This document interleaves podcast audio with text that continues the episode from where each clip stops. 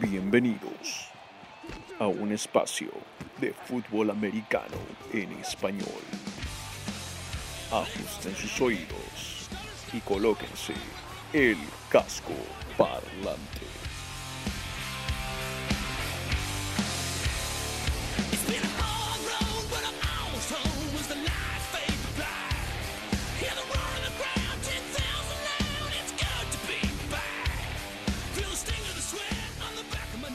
Hola, hola, hola, hola, ¿qué tal? ¿Cómo están todos? Y tengan muy, pero muy buenos días y bienvenidos a Casco Parlante, su podcast de la NFL, de la National Football League, del fútbol americano profesional de los Estados Unidos, el deporte más hermoso del mundo, en habla hispana para el Perú y todo el mundo. Bueno, la parte que habla en español. Mi nombre es Simón Carpio, yo soy una de las cabezas dentro de este Casco Parlante y junto conmigo, casi todo el panel que ustedes aman, que ustedes desean siempre escuchar dos veces por semana ahora con este casco parlante ya está en el episodio número 20 de la temporada número 2. Lamentablemente no estamos completos muchachos, nos falta uno de nuestros integrantes, así que estaremos presentando al que sí está completo el día de hoy y nos estará acompañando el señor David Thornberry, el pragmático y el seductor David Thornberry, ¿cómo estamos esta hermosa mañana de primavera? Hola Simón, ¿qué tal? ¿Cómo estamos? ¿Cómo están todos nuestros oyentes? Un fuerte abrazo para todos. Un saludo para Rodrigo, que siento su presencia por acá, está omnipresente. Me siento escuchado, que no nos ha podido acompañar, pero que siempre nos, nos acompaña en espíritu, digamos. Un saludo para todos. Así es, lamentablemente por razones que van más allá de nuestro control, Rodstad no puede estar con nosotros en esta hermosa mañana de martes que estamos grabando este episodio, martes 13. Lamentablemente no puede estar con nosotros, pero le mandamos un enorme saludo, le mandamos un enorme saludo y vamos a también mandarle un enorme saludo y deseos de recuperación a su esposa Lorena, que se mejore y bueno, ya estará con nosotros de vuelta Rodstad cuando pueda volver a nuestras canchas, a nuestros estudios remotos aquí en Casco Parlante. Así que vamos a empezar con este episodio, señores. Ustedes ya saben lo que les toca cada miércoles eh, eh, cuando están escuchando Casco Parlante. El mejor, peor respeto de sesión, pero primero me gustaría comentar acerca de la canción de la semana. La canción de la semana elegida por Rodstad es la canción de la banda Airborne. Se llama Back in the Game. Y creo que ustedes saben de que nosotros queremos que muchos jugadores ya estén back in the game. Algunos esta semana se quedaron fuera del game, pero vamos a ponerlos de vuelta back, espero pronto. Y algunos también volvieron. Así que hablaremos de eso esta semana. Mi querido Thornberry, estamos listos para el mejor, peor respeto, decepción de la semana. Listo, mi capitán. Ah, y solo quería acotar que es importante que lo que mencionas de la fecha y la hora a la cual estamos grabando, porque en este mejor, peor respeto y decepción de la semana 5 todavía no se ha jugado el Titans Bills que se juega esta noche, así que ese no entra ahorita en nuestro análisis. Correcto, no podremos analizar el partido de martes por la noche. Se juega a las, a las 6 de la tarde, ¿no? Hora peruana. Sí, creo que sí. Muy bien, señores. Vamos a hablar entonces de los partidos que sí sucedieron en el fin de semana entre domingo y lunes. Empezaremos con... ¿Con qué desea empezar, señor Thornberry? Ya que no está Rod, le voy a dar a usted la batuta. Mejor, peor, respeto, decepción. ¿Cuál le gusta más? Bueno, creo que lo negativo ha sido realmente negativo esta semana, así que para no desanimarnos tanto, empecemos con lo positivo. Yo diría, empecemos con, con lo mejor, diría yo. Empecemos con lo mejor de la semana, señor Thornberry. ¿Qué tiene como lo mejor de la semana? Bueno, yo como lo mejor de la semana tengo al novato a la abierta de los Pittsburgh Steelers, a Chase Claypool, que casi por sí solo derrotó a los Philadelphia Eagles. Anotó un touchdown por tierra, tres touchdowns por aire, fueron casi todos los touchdowns de los Steelers, salvo uno más por ahí que agregó el corredor Conner. Estas marcas de, Claypool pues son históricas porque es la primera vez en la historia de los Steelers que un novato anota tres touchdowns en un partido, desde que lo hizo Eric Green, el ala cerrada en, los, en el año 90. Es la primera vez que un novato de los Steelers anota cuatro touchdowns en un partido. Es la primera vez que un, un novato tiene un touchdown por aire y uno por tierra desde el 72 para los Steelers. Y es la primera vez que un ala abierta pues anota un touchdown por aire y otro por tierra por lo menos. Desde Heinz Ward, ese mítico ala abierta de los Steelers, por allá por el 2004, eso también fue contra los Eagles, dicho sea de paso. Y entonces una, una, jornada histórica para el novato. Eh, de hecho, solo han habido tres jugadores que como novatos a la abierta han anotado cuatro touchdowns en un partido en la historia del NFL. Los otros fueron eh, Jerry Butler en el 79 y Harlan Hill en el 54. Es decir, una, jornada absolutamente histórica para Claypool. Para mí eso fue lo mejor de la semana. Me gustó, me gustó lo mejor de la semana, mi querido Thornberg. Y estaremos, como tú decías, mencionando lo mejor de la semana que también nos dejó Rodstad en sus notas de los partidos. Para mí lo mejor de la semana va con alguna actuación defensiva, porque siempre le damos mucho amor a la ofensiva como lo mejor de la semana. Vamos a darle amor defensivo al mejor jugador defensivo de la liga, tal vez no sé, está por ahí, al señor Aaron Donald. Se tragó a la línea ofensiva de los, de los Washington Football Team. Se la engulló. Cuatro capturas. Hizo lo que quiso. Y pudo haber tenido como cuatro más, que yo haya contado. Tranquilamente. Hizo lo que quiso Aaron Donald durante todo el encuentro. No solamente eso, sino también su compañero, el señor Troy Reader, tuvo tres más. Y bueno, no protegieron muy bien lo que tenían que proteger los Washington Football Team y ya estaremos hablando de eso también en otros segmentos de este casco parlante, pero por ahora el mejor se lo doy a Aaron Donald, creo que está en un camino brutal a tratar de ser defensivo del año una vez más, siete y media capturas ya tienen esta temporada, dos fumbles forzados en diez tackles y en este partido anotó cuatro más. Bien encaminado realmente impresionante, ¿no? Lo, de, lo del muchacho de, los Rams de, Los Ángeles. Sí, yo ahí tengo una mención honrosa en ese mismo partido, que hay que hablar de esto y de hecho es lo mejor para Rodrigo también, que es el regreso de Alex Smith. Kyle Allen estaba de titular, efectivamente esa defensiva de los Rams pues lo sacó del juego con un golpe, no sé si sucio, pero relativamente, em, digamos... Artero. Sí, habría que prestarle atención porque sí, probablemente tuvo una conmoción cerebral. Entonces lo tuvieron que sacar y tuvo que entrar Alex Smith, que estaba de suplente para este partido. Entró después de, o entró en un partido de fútbol americano después de 693 días. Él se había lesionado el 11, el, perdón, el 18 de noviembre del 2018. Casi dos años, ¿no? Casi dos años, efectivamente. Dos años y 17 cirugías. 17 veces tuvo que pasar por el quirófano para salvarle la pierna porque hubo un momento en el que prácticamente se la tuvieron que amputar, porque si no se, moría, básicamente, por una infección, una infección que sufrió esa, esa pierna, y regresó a la cancha. Eso para Rodrigo, lo mejor de la semana. Para mí también, aunque un poquito agridulce, porque la verdad es que si bien fue inspirador verlo entrar a la cancha, también fue un poco preocupante. O sea, yo, yo no disfruté el verlo ahí. Yo estaba muy preocupado por no ese trauma de, pucha, estará fuerte la pierna y en la segunda o tercera jugada justamente Aaron Donald lo, lo captura, pero fue una captura rara porque se le montó encima casi como a caballito.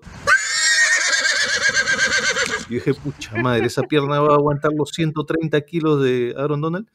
Bueno, este Alex Smith lo tomó deportivamente, no pasó nada. Aaron Donald también. Después en el banco de suplentes se veía Aaron Donald diciendo: Esa pierna está sólida, esa pierna está fuerte. ¿eh?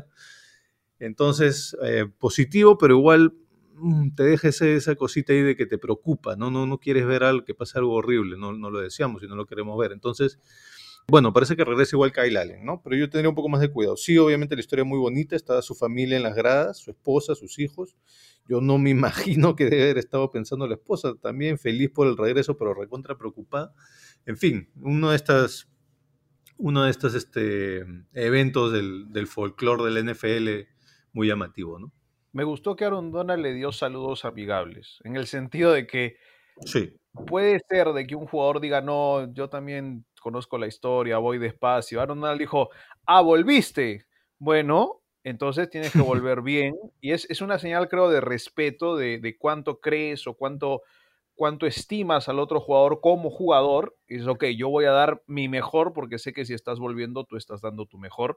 El problema es que lo mejor de Aaron Donald duele. Entonces, ahí, Sí. ahí un poquito complicado. O sea, sí, estoy de acuerdo contigo con que, con que si alguien entra a la cancha, tú y tú estás del otro lado, le tienes que dar el 100%. Pero también seguramente hay un poquito de esto de que estos jugadores de fútbol americano no saben otra cosa, no conocen, no saben cómo dar menos del 100%. Así que aún si hubiesen querido tener cuidado, creo que se les hace un poquito imposible. Correcto, muy cierto, Thornberry. Menciones honrosas que haya dejado Rod que tengas tú. Bueno, Rod también tenía como mención honrosa a Claypool, que era mi primera opción. Mi mención honrosa fue Alex Smith, que, que también fue lo mejor para Rodrigo. Él menciona también la defensiva de los Ravens, ¿no? Que bueno, lo, capturaron siete veces al pobre Burrow, otra vez una de esas bienvenidas para un mariscal de campo novato. le, pone, le pone un apodo muy gracioso, lo tilda de Macaulay Culkin, bastante acertado ahí Rod con el apodo, se parecen bastante. Y un dato muy interesante de, de, la información que nos mandó Rodrigo, si bien él está dándole lo mejor a la defensiva de los Ravens, menciona que Lamar Jackson solo acarrió tres yardas en este partido y que eso no sucedía desde octubre del 2015 cuando él estaba en la universidad y, jugó contra Wake Forest. Así que unos datos bien interesantes de Rodstad. Ahí está. Buen, buen trabajo de la defensa de los Ravens, ¿no? Contra, contra Joe Burrow.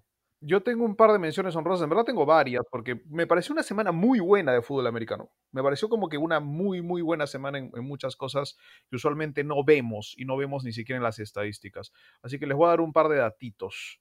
Para mí una de las mejores actuaciones defensivas de la semana y por eso tiene que ir en lo mejor fue lo de Eric Wilson, el linebacker de los Vikings. Este muchacho se jugó un partidazo, en un partido que los Vikings merecieron ganar más, más de la mitad del partido, creo. Jugó contra los Seahawks, tuvo una intercepción, una captura, seis tackles, dos de ellos para pérdida, y estaba por todo el campo. Hizo una tacleada magnífica en un momento, me parece que fue a Carson, que lo dejó sembrado. Eh, se jugó el partido de la vida de Eric Wilson, pero igual su equipo perdió. Pero sí, creo que había que mencionarlo porque no, no mencionamos a los apoyadores usualmente. Y le complicó bastante el partido a Russell Wilson. Sin duda, sin duda. Y, y otra de las menciones honrosas para mí fue el trabajo de Michael Gallup en el último drive. Todos dicen, uh, mira lo que hizo Andy Dalton, los llevó hasta tal punto. No, dos atrapadas de Michael Gallup que era para ponerlas en el Salón de la Fama. Increíbles. Sí, una con las puntitas yéndose para afuera y la otra por encima del, del, del, receptor poniendo los pies adentro. Era magnífico lo de Michael Gallup. Creo que el resto del partido no jugó, no lo vi, pero esas dos, para marcarlas. Sí, de acuerdo. No vemos usualmente devoluciones de, de, patada para touchdown, así que le voy a dar mucho crédito a Isaiah Rogers, el hombre de los Colts. Devolvió una de 100 yardas para que ya sea la más larga de la temporada. A la casa, hasta el otro lado, también de lo mejor de la semana para el hombre de los equipos especiales de los Colts. Sí. Me quedo con esa, Storberry. Sigamos animados, sigamos, sigamos con fuerza. Vamos con, lo, con, el respeto de la semana. ¿A quién le vamos a dar respeto esta semana, Thornberry? Bueno, uh, hay un mariscal de campo del cual no se habla mucho, que además tiene a su equipo en una posición en la que no muchos lo teníamos. Este mariscal de campo en su división está primero en algunas estadísticas clave para mariscales de campo. No ha agarrado todas, solo ha agarrado tres, tres, o cuatro que quiero mencionar. Este mariscal de campo está primero entre los mariscales de campo de su división en porcentaje de compleción de pases, con 73%. Está primero en yardas netas por aire en esa división. Está primero en yardas por pase lanzado. Está primero en número de pases completados en su división. ¿Y quiénes son los otros mariscales de campo de esa división? A ver si les suenan los nombres. Hay un tal Matt Ryan, hay un tal Tom Brady, hay un tal Drew Brees, y del que no se habla mucho y se debería hablar y tiene mi respeto para esta semana es de Teddy Bridgewater. Ya lo ven que tiene mejores estadísticas que todos esos nombres recontra históricos y tiene a los Panthers eh, con un récord de tres ganados y dos perdidos, que creo que nadie teníamos a los Panthers con un récord positivo cuando empezábamos la temporada. No solo eso, sino que los Panthers ya van tres victorias seguidas. De esas tres victorias seguidas, dos han sido de visita. Hay algunos otros equipos que tienen tres victorias seguidas, pero ninguno de esos equipos tiene dos de esas tres victorias seguidas de visitante. salvo los Titans, pero a los Titans le faltan todavía dos partidos, ¿no? Entonces estoy seguro que si hubiesen jugado esos dos partidos no tendrían esas tres victorias seguidas con dos de visita. Así que los Panthers están ahí, están luchando por la división. Teddy Bridgewater está con algunas estadísticas mejor que esos mariscales de campo históricos. Mi respeto va para Teddy Bridgewater y los Carolina Panthers. Muy bien, yo voy a dar mi respeto ahora para que de ahí cerremos con el de Roth. Mi respeto va por un momento específico que sucedió a la mitad de los partidos del mediodía. Estaban jugando los Cardinals contra los Jets. Y tenemos un grupo, el grupo de WhatsApp del Fantasy. Saludos a la gente del Fantasy de Casco Parlante, que siempre están ahí muy activos, tanto en el grupo de WhatsApp como, como en el Fantasy, colocando sus alineaciones. Te estoy viendo ahí, Cristian Rodríguez, que ahí me parece que no, no puso la alineación a tiempo, ah, cuidado. Y la cosa es de que estaban justo conversando y decían que por qué, que por qué Kenny Drake, que, que, que, que mal, que mala elección, que no hace nada y dijeron, no, no da puntos, no está haciendo nada. Alguien por ahí, creo que fue Thornberg, dijo, por eso yo soy Team Chase Edmonds. Yo dije, un ratito, Kenny Drake no está haciendo nada porque el equipo, en mi opinión, no corre el balón. Y no corre el balón porque está abajo en el marcador en varias partes de sus partidos anteriores y porque no sabe cómo correr el balón, al parecer, Kingsbury. Y justo Kenny Drake agarra y le dan el balón en la 20 y vanga, 10 yardas. Y le dan el balón en la 10 y vanga, 9 yardas. Y yo digo, esto es Kenny Drake. Y le dan el balón de nuevo en la 1 y ¡boom! la mete. Y fue una manera muy rápida porque fue justo en ese momento de callar lo que pasaba en el grupo WhatsApp. Yo dije, ah, la Kenny Drake está en nuestro grupo de WhatsApp y no nos había dicho. Así que le doy mi respeto, le doy mi respeto a Kenny Drake porque se escabulló en la zona de anotación esta semana, porque se escabulló en nuestro grupo de WhatsApp y porque creo que este es el comienzo de una excelente temporada para Kenny Drake. Si es que en el fantasy alguien les quiere hacer un trade y darles a Kenny Drake porque no ha tenido buena campaña, acéptenlo porque creo que va a valer la pena para el resto de partidos. Sí, buen, buen respeto. Yo no, yo, yo no, no creo haber dicho que soy Team Chase Edmonds, pero sí que lo tengo en mi fantasy y de hecho fue el, jugador que más puntos hizo en mi fantasy con 15. El único problema es que estaba en la banca de suplentes. Así pasa, así pasa, mi querido Thornberry. ¿Cuál fue el respeto de Rodstad para esta semana?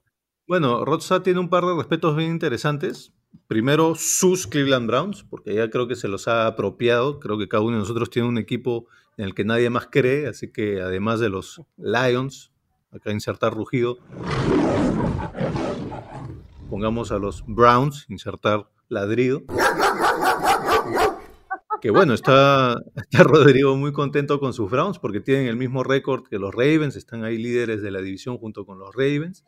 Es la primera vez desde el 94, cuando Bill Belichick era parte del comando técnico, es la primera vez desde el 94 que los Browns logran un récord. Disculpa que te interrumpa, el líder de la división son los Steelers. Ah, ¿verdad? Los Steelers. Pero están ahí, los Browns están ahí luchando. Y porque a los estilos le faltan un partido, creo, ¿no? Correcto. Sí. Y nada, entonces este Rodrigo hace el, da el dato de que no lograban un récord 4-1 desde el 94 cuando Belichick está en el comando técnico. De hecho, ese fue, ese fue el último año que, ganaron un partido en playoffs. Y que para Rodrigo pues lograron una victoria contra quizá la mejor defensa actual, que son los Colts. Entonces Rodrigo tenía a los Browns como primera opción de respeto. También por ahí menciona a los Raiders, que sí, definitivamente fueron una de las grandes sorpresas al derrotar a los Chiefs. Los Chiefs venían de ganarles como 13 partidos seguidos a los Raiders.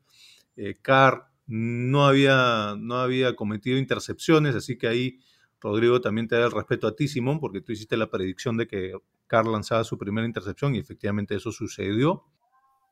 Y entonces esos son los respetos de, de Rodstad. Bueno, buenísimo, buenísimo los respetos de Rodstad y, tengo que dar mi mención honrosa para anclar al respeto Rodstad, porque para mí el respeto en el partido de Raiders Chiefs lo repartí en dos partes, como menciones honrosas ambas. Primero John Gruden, Dios mío, nadie pensaba que esto era real.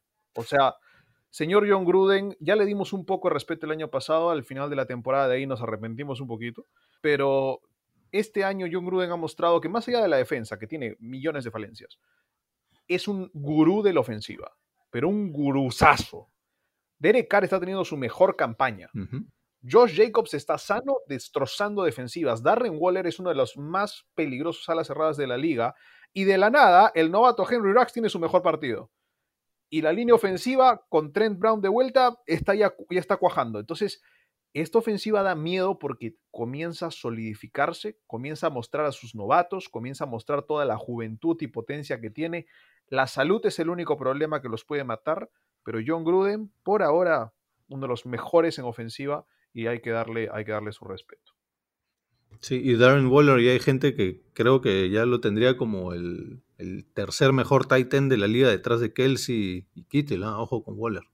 Y la otra parte del respeto para mí es de que particularmente en vivo, yo nunca he visto un coreback hacer las cosas que hizo Mahomes en este partido. Perdió, y está bien, perdió. Pero ya no tengo palabras para describir lo que Mahomes hace semana a semana. Y hay que darle un respeto por encima del resto de corebacks de la liga, por mí, por lejos.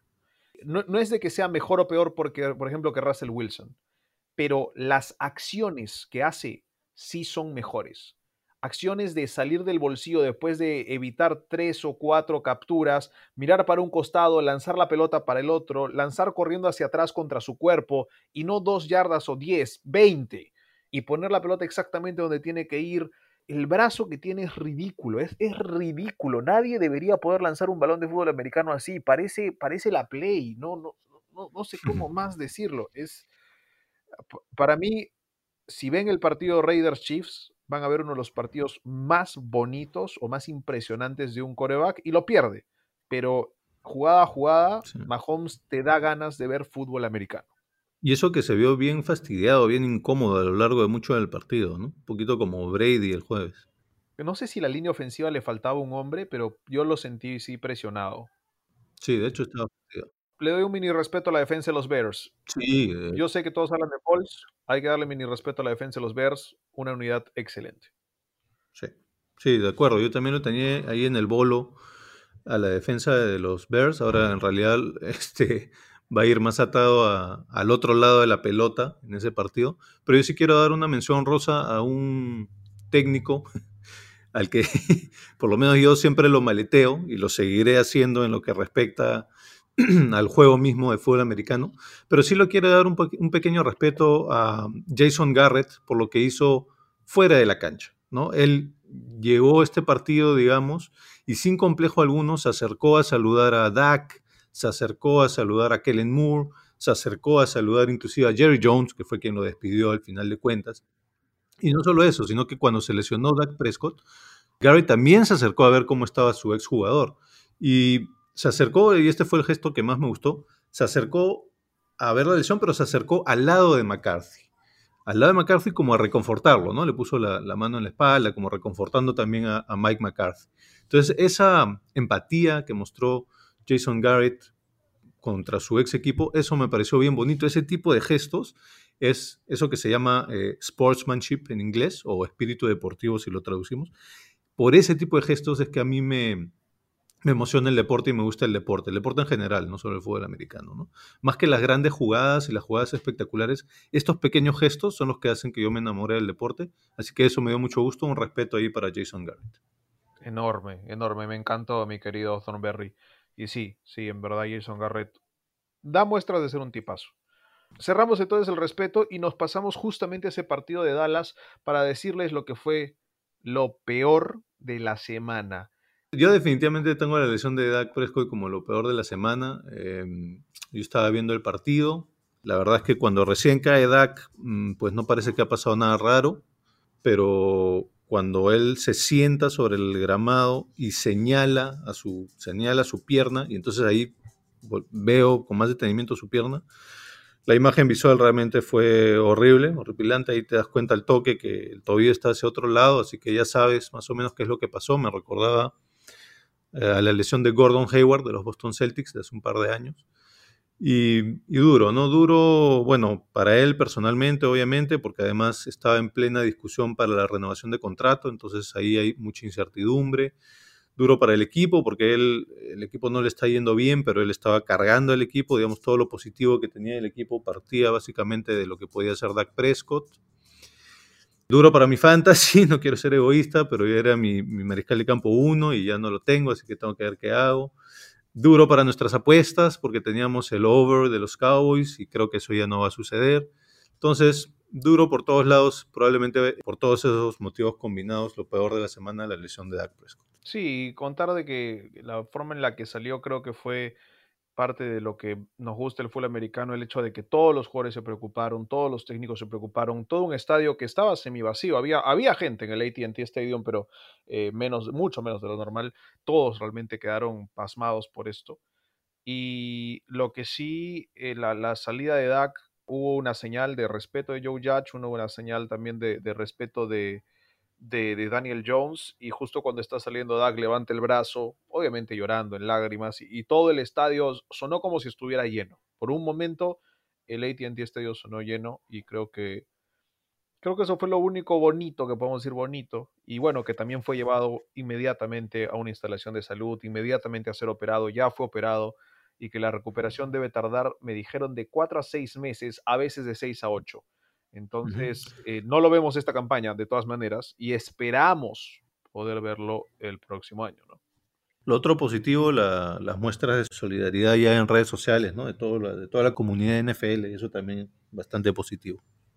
Sí, bueno, creo que todos eh, saben de que no están exentos, ¿no? Y, que puede pasarle esto a cualquiera, porque no fue una jugada de un, mal golpe, no fue una jugada de, de, un golpe mala onda, mala leche, justo a la pierna, no, es en la caída, ahí sucede. Entonces, imagínate a Dak Prescott, que tiene una de las piernas más duras. Yo, yo veo la pierna de Dak Prescott y digo, oye, pues, eso no se rompe nunca. Y mira, cosas que, suceden, supongo, en el, en el deporte.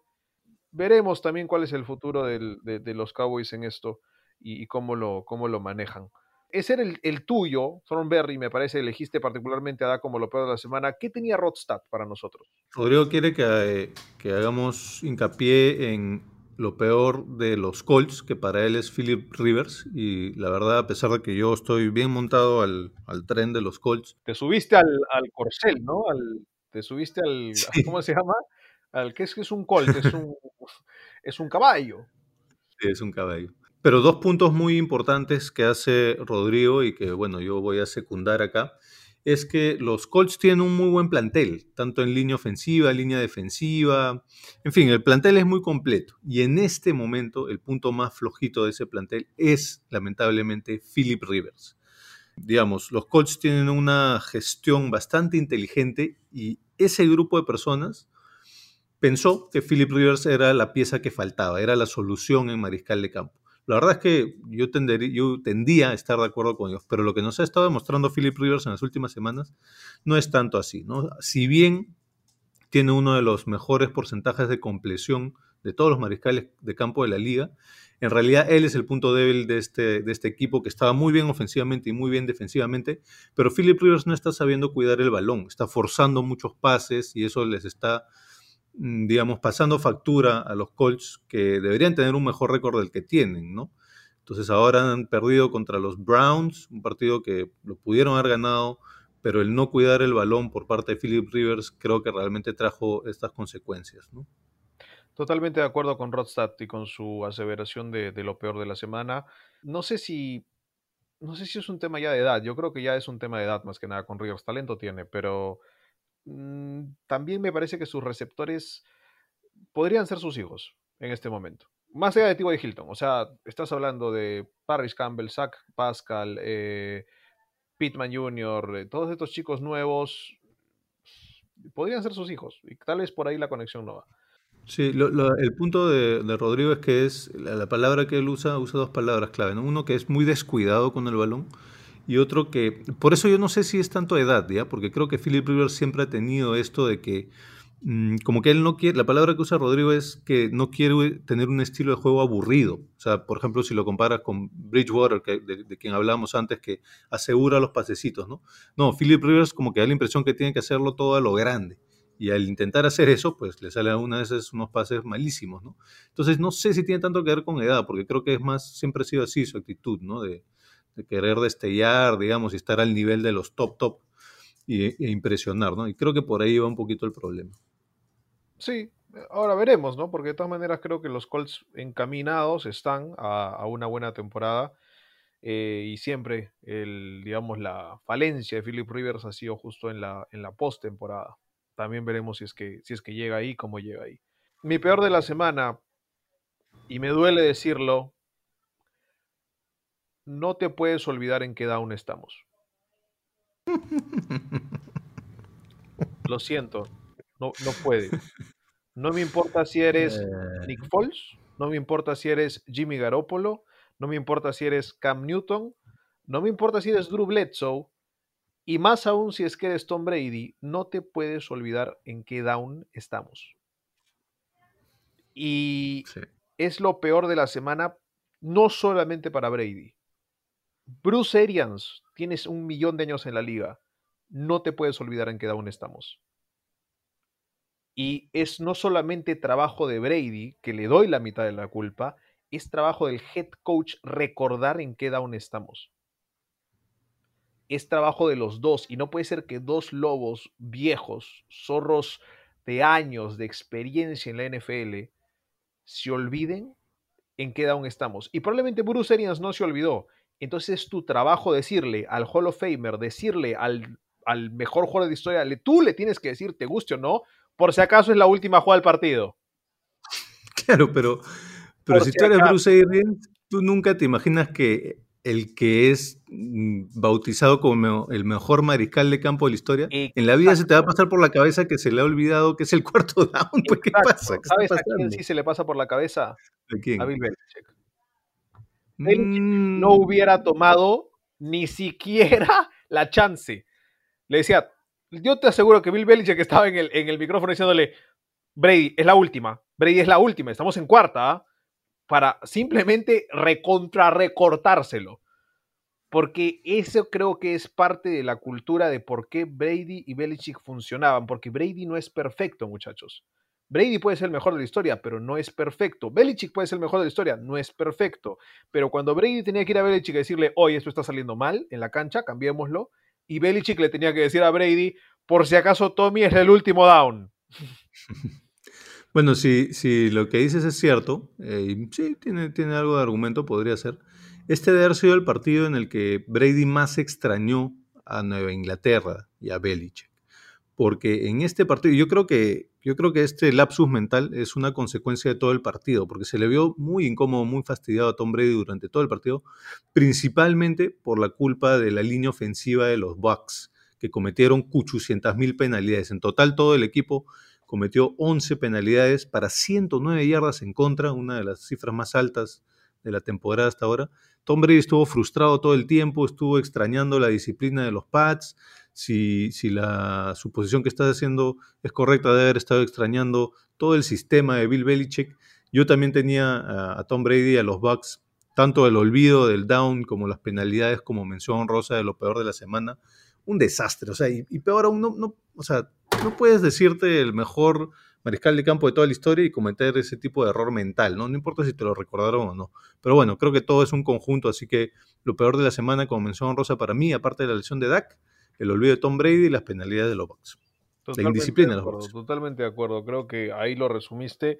Tal vez esto cambia a lo largo de la temporada, porque lo hemos dicho, los Bucks son nuevecitos. Es más, hay muchos equipos que después de las cuatro primeras semanas dijeron, ¡eh! Terminó la pretemporada, empezamos el año. Y recién empezaron a jugar como pensaban que podían jugar. Muy cierto. Entonces, vamos a ver, porque también eso, eso creo que debe haber afectado. Eh, mi mención honrosa para peor de la semana, chiquitito nomás. Eric Ibron aprende a atrapar la pelota, por favor. es un grave problema tus manos. Córtatelas si no las puedes coger. Pero igual ganaron, pues, ¿no? Igual ganaron, pero Dios mío, la primera fue terrible. Fue atrapada, la tengo, la tengo, no la tengo. Y mala suerte, los Eagles venían de vuelta con fuerza. Y la segunda no se la cobraron. Dijeron, no, no la atrapó, Dios, de milagro, porque un minisegundo más y eso era atrapada. Y otro fumble. Así que sí. Roslisberger estaba a punto de tirarle la siguiente pelota en la cara. Porque ya no sabía qué hacer, te juro. Eric Ibron. Para clavársela en el casco. Ha sido un jugador excelente por muchos años, buen end, no excelente, pero bueno al menos. Y, y, casi le cuesta el partido a su equipo y apuestas a muchas personas y predicciones, así que Eric Ibron, por favor. Ay, Dios. ¿Alguna mención honrosa tenía Rodstad por ahí? Sí, él acá pone, ¿no? La fundida de motor de los Vikings a Dalvin Cook. Él opina que están sobreusando a Dalvin Cook. Bueno, también con ese equipo que te queda, pues, ¿no? Difiero contigo en eso, yo creo que tienen muy buenos corredores.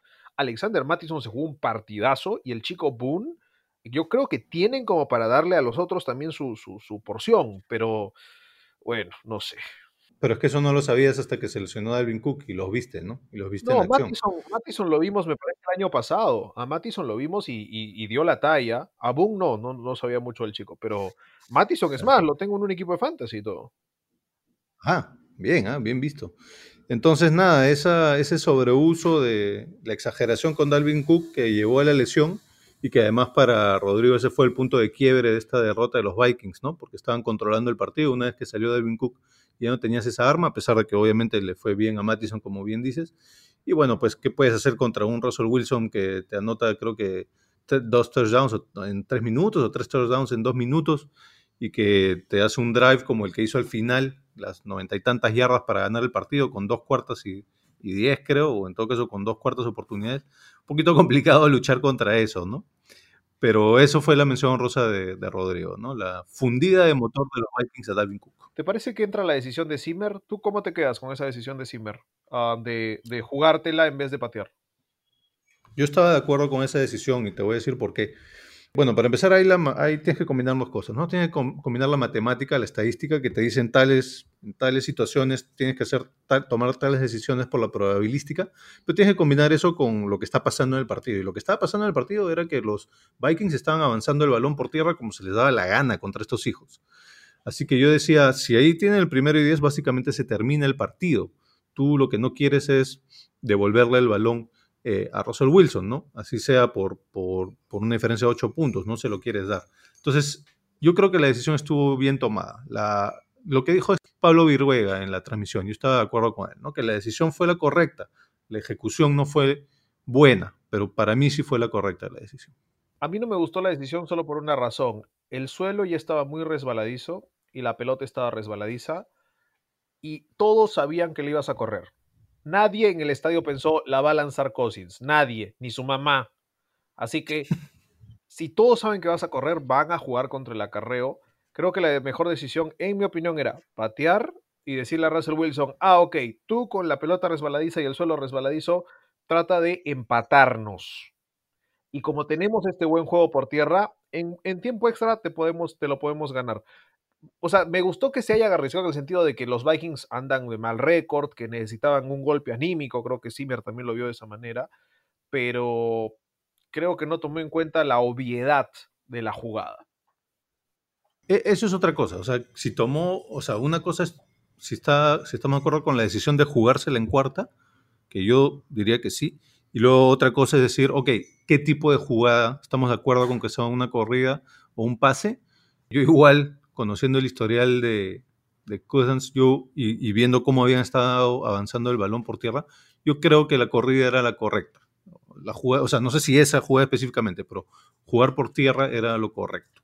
Bueno, estaremos desacuerdo en estar de acuerdo o de acuerdo en estar de desacuerdo. Se me van las palabras, Sorberry, es muy temprano en la mañana. Vamos con la decepción de la semana. Creo que Rod tenía una fuerte decepción para esta semana.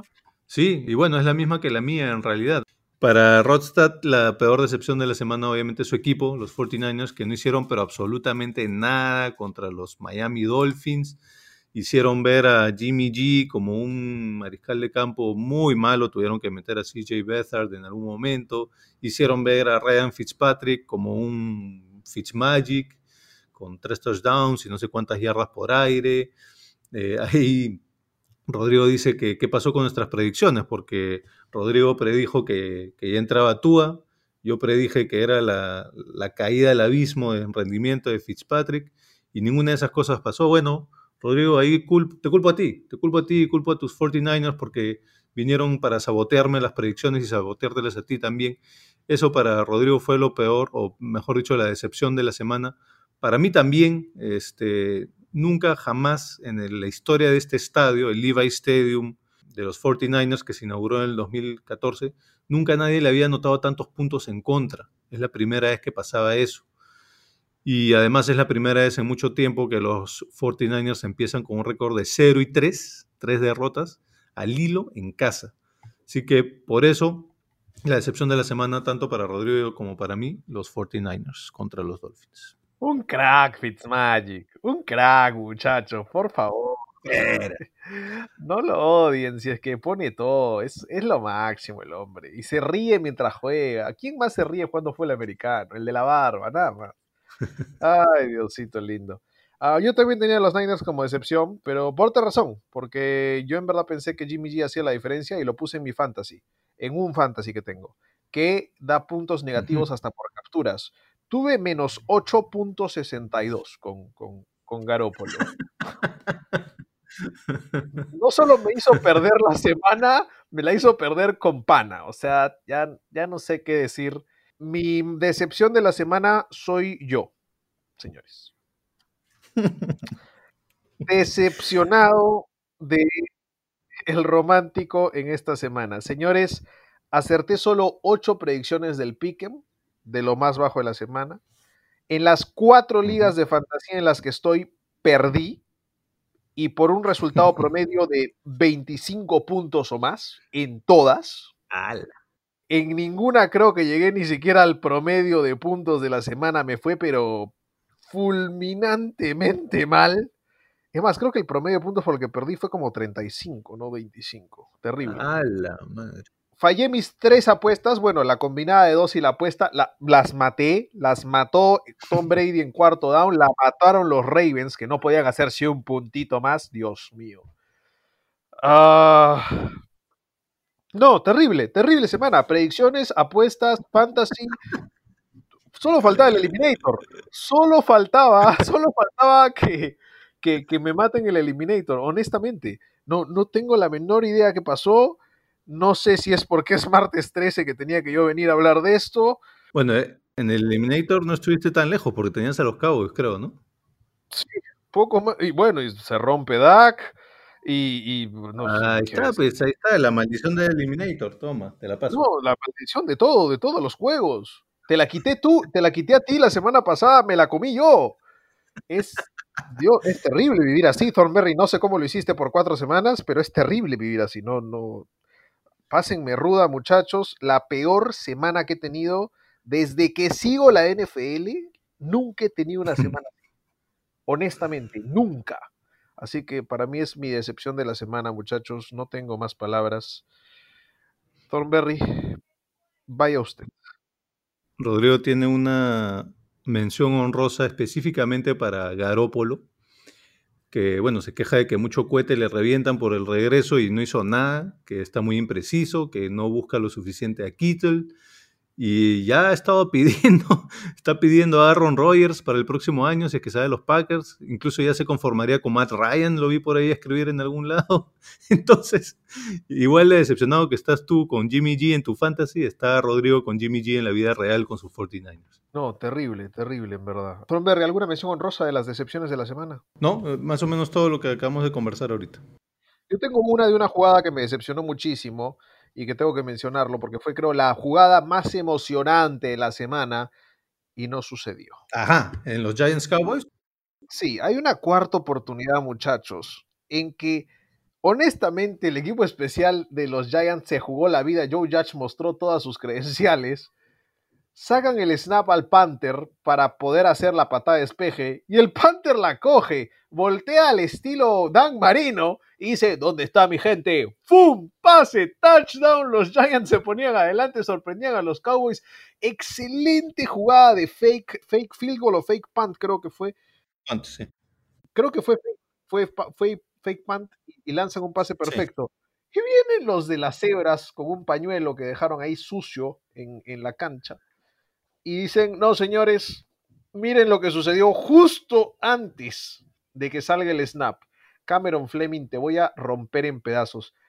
Se movió, pero un minisegundo antes del snap fue como que, ¡ay, me pica, me pica! Y ya ahí fue toda la jugada. Y yo decía, no puede ser. Si soy Joe Judge, lo estoy despidiendo hoy. Hoy lo estoy despidiendo. No espero a mañana terrible el trabajo del ex tackle de Stanford Cameron Fleming para matar la jugada más emocionante de la semana.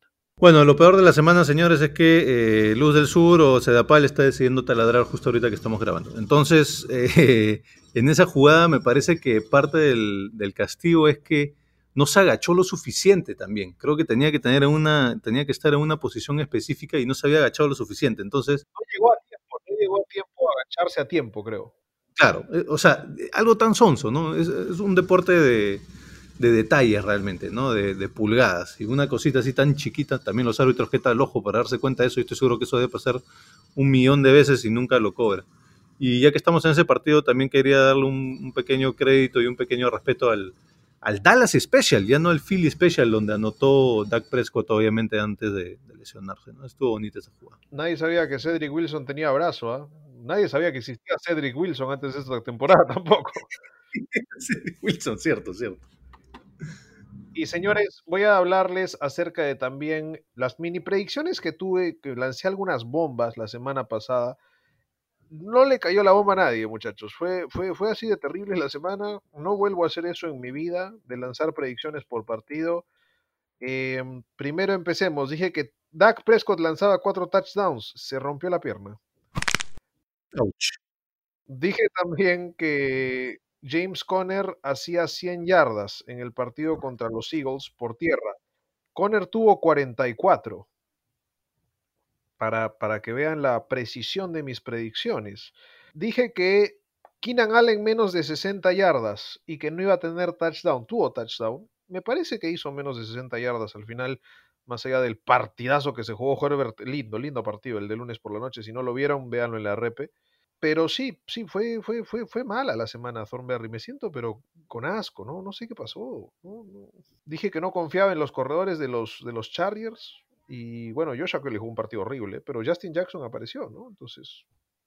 Y bueno, eso fue la realidad en el partido de lunes por la noche, que fue bueno, fue buen partido de todas maneras el, el Chargers Saints en Nueva Orleans. Bueno, ya no vuelvo a hacer estas predicciones por partido, mi querido Thornberry. Eh, la última que dejé, y vamos recién a corroborarla, el, el, me parece que la próxima semana, es el Patriots Broncos. Dije que tres corredores de los Pats tenían 100 yardas totales o más. y esa fue la más maleada de todas tus predicciones. Y en esa tienes toda tu esperanza. Y no se jugó el partido. Así de bravas son mis predicciones, muchachos. Bueno, cerremos entonces el mejor, peor, respeto, decepción en esa nota tan baja como fue mi semana 5 y démosle pase a Thornberry para que nos cuente cómo va el pozo conjunto Watch, cómo está yendo nuestro pozo conjunto, qué tan bien y qué tan alegres estamos con nuestras predicciones de comienzo de temporada. No tendremos ni para comprar un caramelo. Bueno, la verdad es que no nos está yendo tan bien. Bueno, con los Bengals está bien, tuvieron una derrota, así que eso nos ayuda, porque le apostamos al under de 5.5, van 1 y 4, así que vamos viento en popa, diría yo.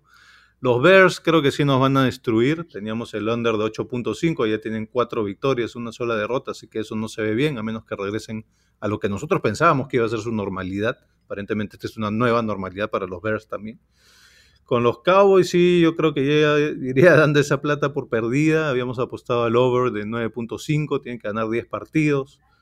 A pesar de que ganaron el partido, la pérdida de esta victoria fue muy grande con Dak Prescott, que estaba haciendo todo para ellos. Van dos victorias, eh, van dos victorias, tres derrotas. Así que todavía nos faltan ocho victorias más. Está un poquito complicada la cosa. Los Bucaneros todavía, todavía, van por ahí, a pesar de que perdieron el partido del jueves contra los Bears. Tienen que ganar 10 partidos, van 3, nos faltan 7, por ahí vamos. En los Ravens sí nos estamos viendo bastante bien, tienen que ganar 12, van 4 y una derrota. Así que mmm, resultados mixtos en nuestro pozo fondo común. Yo diría que vamos mal. Yo diría que vamos mal, muchachos. Yo diría que vamos terrible. Honestamente, ¿cómo se nos ocurrió esto? No, Qué pena. bueno, hay que ser sinceros y decir que tú no estabas tan convencido con la apuesta de los Cowboys. Creo que Rodrigo y yo tuvimos que convencerte. Sí, pero yo estaba, yo estaba muy feliz y en verdad los tres, la más segura que teníamos creo que era Chicago y nos están rompiendo la boca. Sí. Ay, bueno. Así pasa, así pasa muchachos. No, uno, uno no tiene bola de cristal, como ustedes se dan cuenta. Pasemos entonces al fondo de apuestas semanales, el fondo de apuestas individuales, donde el fondo pragmático, el fondo romántico y el fondo Rodstad tratan de hacer dinero. No lo logramos, pero lo intentamos. Algunos tratan, otros no sé qué están haciendo combinando cosas raras. Sí, yo, yo, yo saben que ya les voy a decir lo que pasó, fue horrible.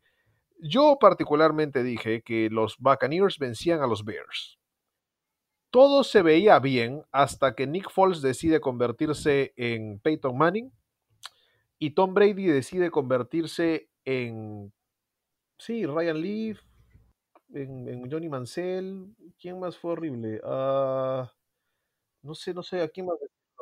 Mitch Trubisky. Terrible, terrible el trabajo de Tom Brady en ese último drive y excelente lo de Foles en el último drive. Perdí con los bucaneros ahí 2 dólares 50. Y perdí 2 dólares 50 porque los Cardinals sí pasaron el 24.5, pero era una combinada con que los Ravens llegaban al menos a 28. Anotaron 27. Si hubiera ganado esa apuesta, recuperaba mi dinero, recuperaba mi dinero y además conseguía más. Pero, pero no, no, Thornberry. Primer caso de la temporada que no logro nada, cero, cero. Perdí todas mis apuestas y bueno, creo que he perdido la mitad de la ganancia que tuve o casi toda la ganancia que hice. Adiós. Eso te pasa por combinar cosas raras y no gestionar bien la plata, pues. Vamos a cambiar el formato de combinadas ¿ah? para la siguiente semana, no solo por esto, sino también a petición de, de Rodstad y me parece correcto. Les vamos contando, para la próxima semana ya no es de que puedes combinar dos y una para hacer en total tres. Van a ser un total de tres apuestas, pueden ser combinadas cuantas tú quieras, pero en total máximo son cinco. Es decir, puedes hacer una simple, simple, simple, o puedes hacer una doble, simple, simple, está bien, o una triple, simple, simple, o dos dobles y una simple son las únicas opciones disponibles. Thornberry, cuéntame cómo te fue en tu fondo, porque creo que tú sí estás ganando plata. Bueno, primero le voy a ceder la apuesta a las apuestas al fondo Rodstad, que estamos muy alegres de, de poder contarles que por segunda semana consecutiva pues está invicto, ganó sus tres apuestas.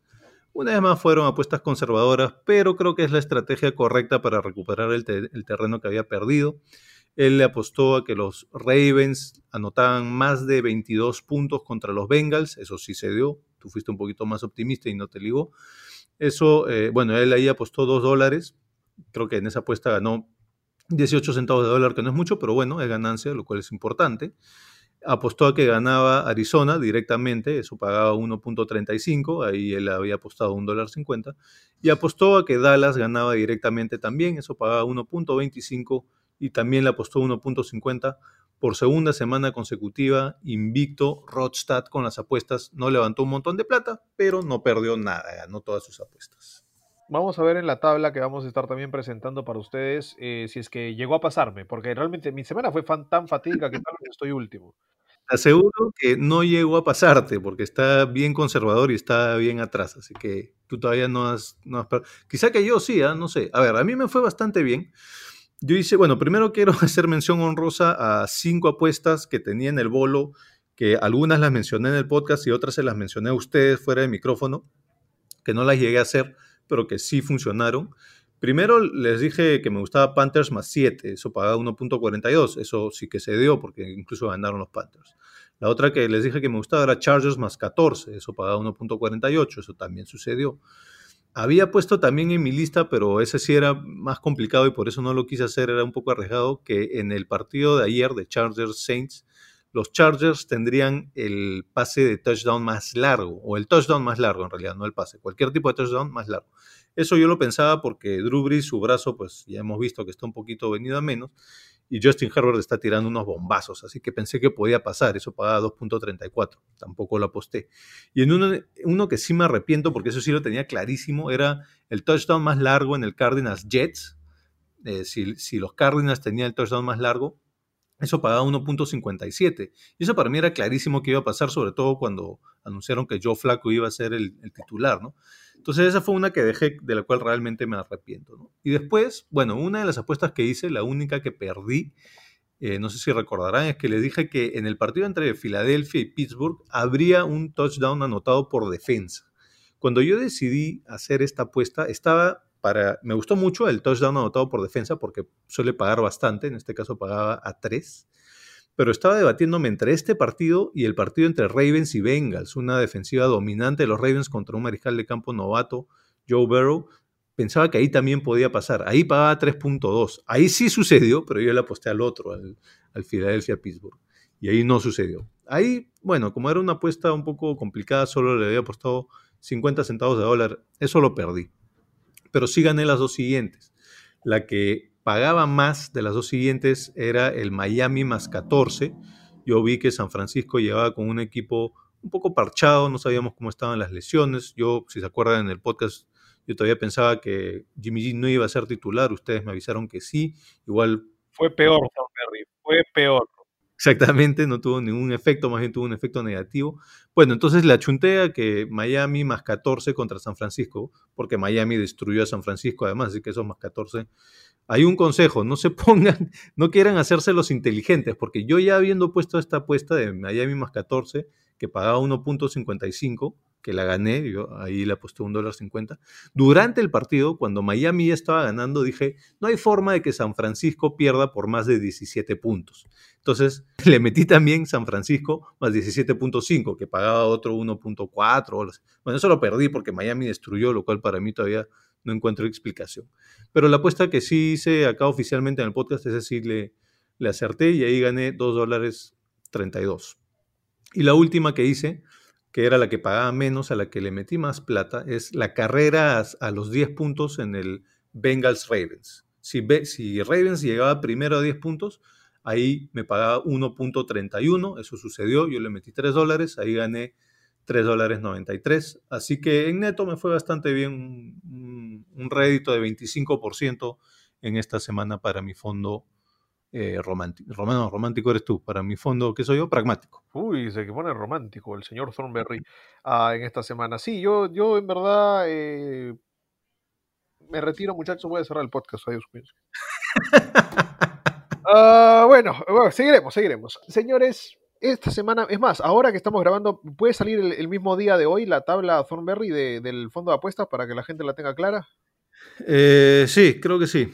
También tengo que editar, pero creo que sí. Ya, perfecto, para que de ahí ustedes puedan tener la tabla mientras ven el episodio y puedan ver el cambio en los porcentajes.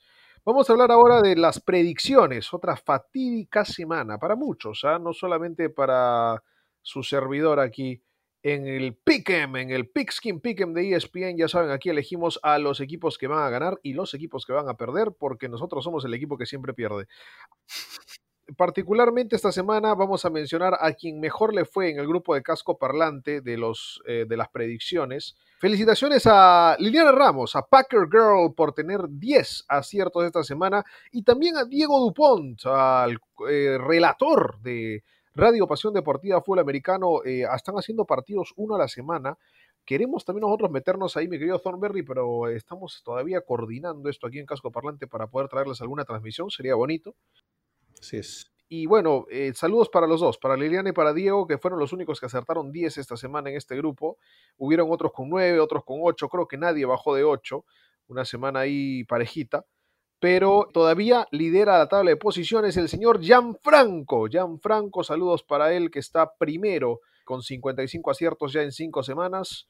Obviamente falta el partido de los Bill Titans. Ojo, falta el de, el de, el de esta noche. Y el, y el Pats Broncos, que no sé cómo entra acá en la ecuación. Correcto, me parece que les dieron bye week, así que no entra de las 5, va a entrar para, La de la, para de la siguiente semana.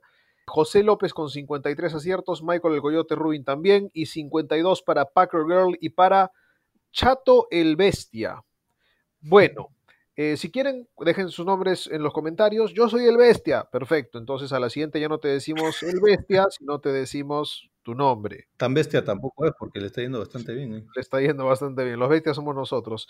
Eh, Rodstad está solo con 50 aciertos, yo y también, bueno, eh, Mr. Showtime, el, el maestro Thornberry, el pragmático está con 49, yo con 48. Somos de lo peorcito, muchachos. No deberíamos dedicarnos a esto. Pasamos entonces, señores, al Eliminator, donde al menos ahí, bueno, no sé cómo, no sé cómo ponerlo en la balanza. Pero me mantengo invicto a cinco aciertos en cinco semanas. Eh, los otros que también han logrado esto, Nils Barba, saludos para él. Eh, que estoy jugando contra él en uno de los fantasies, le está rompiendo. Equipón que tiene Nils Barba en ese fantasy, saludos para él. Y para Miguel J. Bueno, Miguel, Miguel TTJ. Creo que es Miguel. Me parece que es Miguel Tatar. Saludos para él, que, también está teniendo una buena, buena temporada de Eliminator. Veremos si puede llegar hasta la semana 16 así. Acertó también Rodstad con los Cowboys, al igual que yo, con muchos sustos, hay que decirlo. Y el señor Thornberry también acertó con los Ravens. Así que una temporada que puede tornarse de muchas maneras. Por ahora va de esta en el Eliminator. Y cerraremos con el Fantasy, mi querido Thornberry. El Fantasy, saludos a toda la gente de Casco Parlante en el Fantasy. Somos una hermosa liga de 10 equipos que está haciendo todo lo posible para sobrevivir, aunque no quieren hacer trades. Dios mío, alguien cámbiame un jugador, por favor. Saludos para el coach eh, Rosales, que me está destrozando esta semana y lo seguirá haciendo porque a él le quedan jugadores y a mí no. Saludos también para Miguel Tataje, que tiene un equipo potente, está peleando esta semana con Thornberry. Sí. Packers Girl, que me parece que es uno de los mejores equipos, si no el mejor, el de Liliana Ramos, que está jugando contra Giancarlo Bambarén. Saludos también para el equipo de Cristian Rodríguez, que Dios mío, no sé cómo puso a Matt Brida sobre Ronald Jones. Hay que, hay que comenzar a revisar, señores. Hay que, antes de cada semana, pongan su alineación, por favor, porque Rodstad se está llevando un triunfo gratis ahí y el Philly Special de Joaquín Dionisio y que está jugando contra Ian Chandubi y su equipo For the Glory, también otro de los buenos partidos aquí en Casco Parlante. Contarles de que todavía no sabemos quién, quién sale bien esta semana porque falta el partido de Bills Titans, pero ya viendo un poquito quién podría ganar y quién no, me parece de que en la tal de posiciones Rodstad va a estar en lo alto con ese 4-1 en su división y en la otra división Miguel Tataje debería también ponerse 4-1 al vencer a Thornberry para, para también ser líderes de división ambos. Así que no nos está yendo muy bien. Para que no, o sea, para que no gane eh, Miguel tendría que pasar algo raro esta noche porque me está ganando por cuatro puntos. A mí todavía me falta la defensiva de los Bills y a él le falta Derrick Henry. Así que Derrick Henry tendría que lesionarse o algo y los Bills tener un montón de, de robos de balón o puntos, qué sé yo, y entonces ahí yo le podría ganar. La diferencia es solo cuatro, pero la verdad es que lo veo un poco complicado con Derrick Henry contra la defensiva de los Bills. Veremos, ¿ah? tal vez la defensa de los Bills eh, crea un par de fumbles de Henry y te sorprende. Sería hermoso. veremos, veremos, señores. Bueno, cerramos con eso nuestra liga de fantasy, que siempre nos gusta mencionar a la gente que, se ganó el, puesto para esta temporada. Y les vamos a, avisando de que para las siguientes temporadas también tendremos liga de fantasy, pero creo que vamos a hacer más de una, Thornberry. Me, me gusta esta idea de hacer más de una liga de fantasy para las próximas temporadas, que más gente se una a la familia de casco parlante. Consejos de fantasy de la semana, señores, porque sí, por más de que se juegue partido hoy martes en la noche, para el miércoles, que es cuando sale esto, ya ustedes necesitan a alguien para el waiver wire, para arreglar sus equipos de fantasy que si son como los míos quieren simplemente dejar de jugar. Thornberry, ¿tienes tú algún consejo fantasy para esta semana? Sí, vamos a armar un grupo de terapia para los que teníamos a Dak Prescott como mariscal de campo 1. Eh, no sé qué vamos a hacer. Lo que yo les recomiendo es echar un ojo a, por ejemplo, en nuestra liga estaban disponibles Derek Carr y Teddy Bridgewater, que justamente han tenido buenas, buenas semanas que en realidad ya es un rendimiento sostenido. En verdad yo ya hice el, pedido del waiver wire de Derek Carr. Un poco es decidir si quieres a alguien un poquito más constante, como Teddy Bridgewater, pero menos explosivo, o alguien más irregular, pero que puede tener partidos explosivos como Derek Carr. Yo fui por Derek Carr porque por, digamos, la naturaleza del fantasy siempre tenemos dos mariscales de campo eh, mi otro mariscal es Stafford, entonces me hace sentido tener dos explosivos como Carr y Stafford, intentar ver cuándo, cuándo uso de titular a cada uno dependiendo de sus enfrentamientos y ojalá acertarle, ¿no? En vez de tener uno, uno más parejito como Bridgewater. Pero un poco esa es la, la recomendación y bueno, ahí vamos a juntarnos en el grupo de terapia de los que hemos perdido a Dak. Me gustó, me gustó Thornberry. Rostad no tenía recomendaciones de fantasy, por más de que le esté yendo bien, creo que no quiere darnos sus secretos, el señor Rodstad. Pues, está, haciendo todo para llevársela y no compartir. Está bien, está muy bien armado su equipo. Sí, no, no quiere compartir ahí el secreto de cómo se hace la salchicha. Entonces, señores, mi recomendación de fantasy tengo dos, dos receptores para su, para su equipo de fantasy, dos explosivos, como mencionaba Thornberry. Ya está mejor compenetrada la relación entre Joe Burrow y T. Higgins. Creo que T. Higgins, buen consejo de fantasy. Empiecen a tomarlo. Después de sus dos touchdowns en la semana 3, de ahí bajó un poquito su producción, 70 eh, y 60 yardas respectivamente, pero es un excelente jugador en puntos por recepción. Si lo tienen para PPR, T. Higgins me parece muy buena opción, tómenlo. Y me gusta la explosividad de Henry Rocks. Mostró por fin ya lo que puede realmente hacer en este partido con los, con los Raiders contra Kansas City. Viene un bye week, así que tal vez lo pueden tomar barato, tal vez lo pueden eh, buscar en el waiver wire para la semana 7. Así que creo que es una buena opción porque creo que esa semana bye va a ayudar a que Henry Ruggs sea el blanco favorito de Carr de este momento en adelante en la temporada. Y por eso me gusta Henry Ruggs para el resto del año. Señoras y señores, así hemos terminado nuestros consejos de fantasy. Les tenemos malas noticias, muchachos. No pudimos colocar el post para que ustedes puedan poner sus preguntas esta semana. Nos hubiera gustado poder responder sus preguntas de la semana hoy, día martes, para miércoles al esto. Pero también tomamos en cuenta de que la semana, eh, el podcast de fin de semana, el que sale el sábado, va a ser muy especial. ¿Por qué? Porque se juega todavía partido martes, este Titans Bills, y porque no hay partido de jueves por la noche.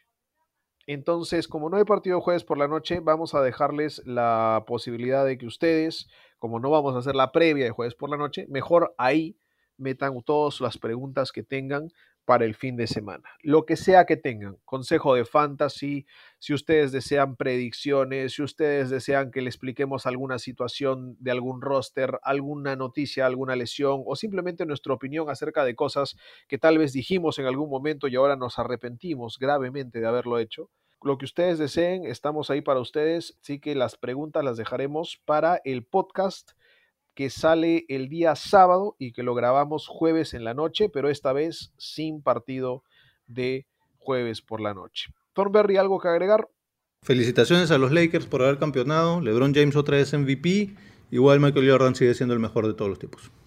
Muy bien, el señor Thornberry, ya saben, pueden encontrarlo en el Tao de la NBA a partir de la próxima temporada de la NBA. Recordamos que somos parte de Rebeldía Deportiva que tiene excelentes podcasts ahora con las eh, eliminatorias que se están dando eh, en el fútbol eh, y del fútbol peruano en primera nomás, con nuevo logo, ¿ah? ojo, con nuevo logo, les va a gustar el nuevo logo de, en primera nomás, chequenlo ahí y no se olviden también de que si es que ustedes tienen una semana tan, pero tan mala como la que he tenido yo, siempre pueden ir a un lugar alegrarse la vida con los productos de Improve Retail, por supuesto. Vayan a Improve Retail, señoras y señores, los mejores productos, productos de la NFL, los gorros New Era.